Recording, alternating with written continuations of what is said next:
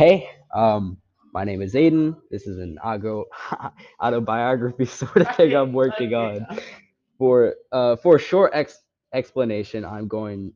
This is going to be a mix of songs that represent parts of my life and generally just music I listen to at different parts of my life. In between some of the songs, there'll be podcast episodes, kind of explaining things, giving things meaning, context, and yeah, that's about what this is. We'll start off around the start of 2020 when I first got into like music, Spotify. Some of the songs might be something a basic white male would listen to.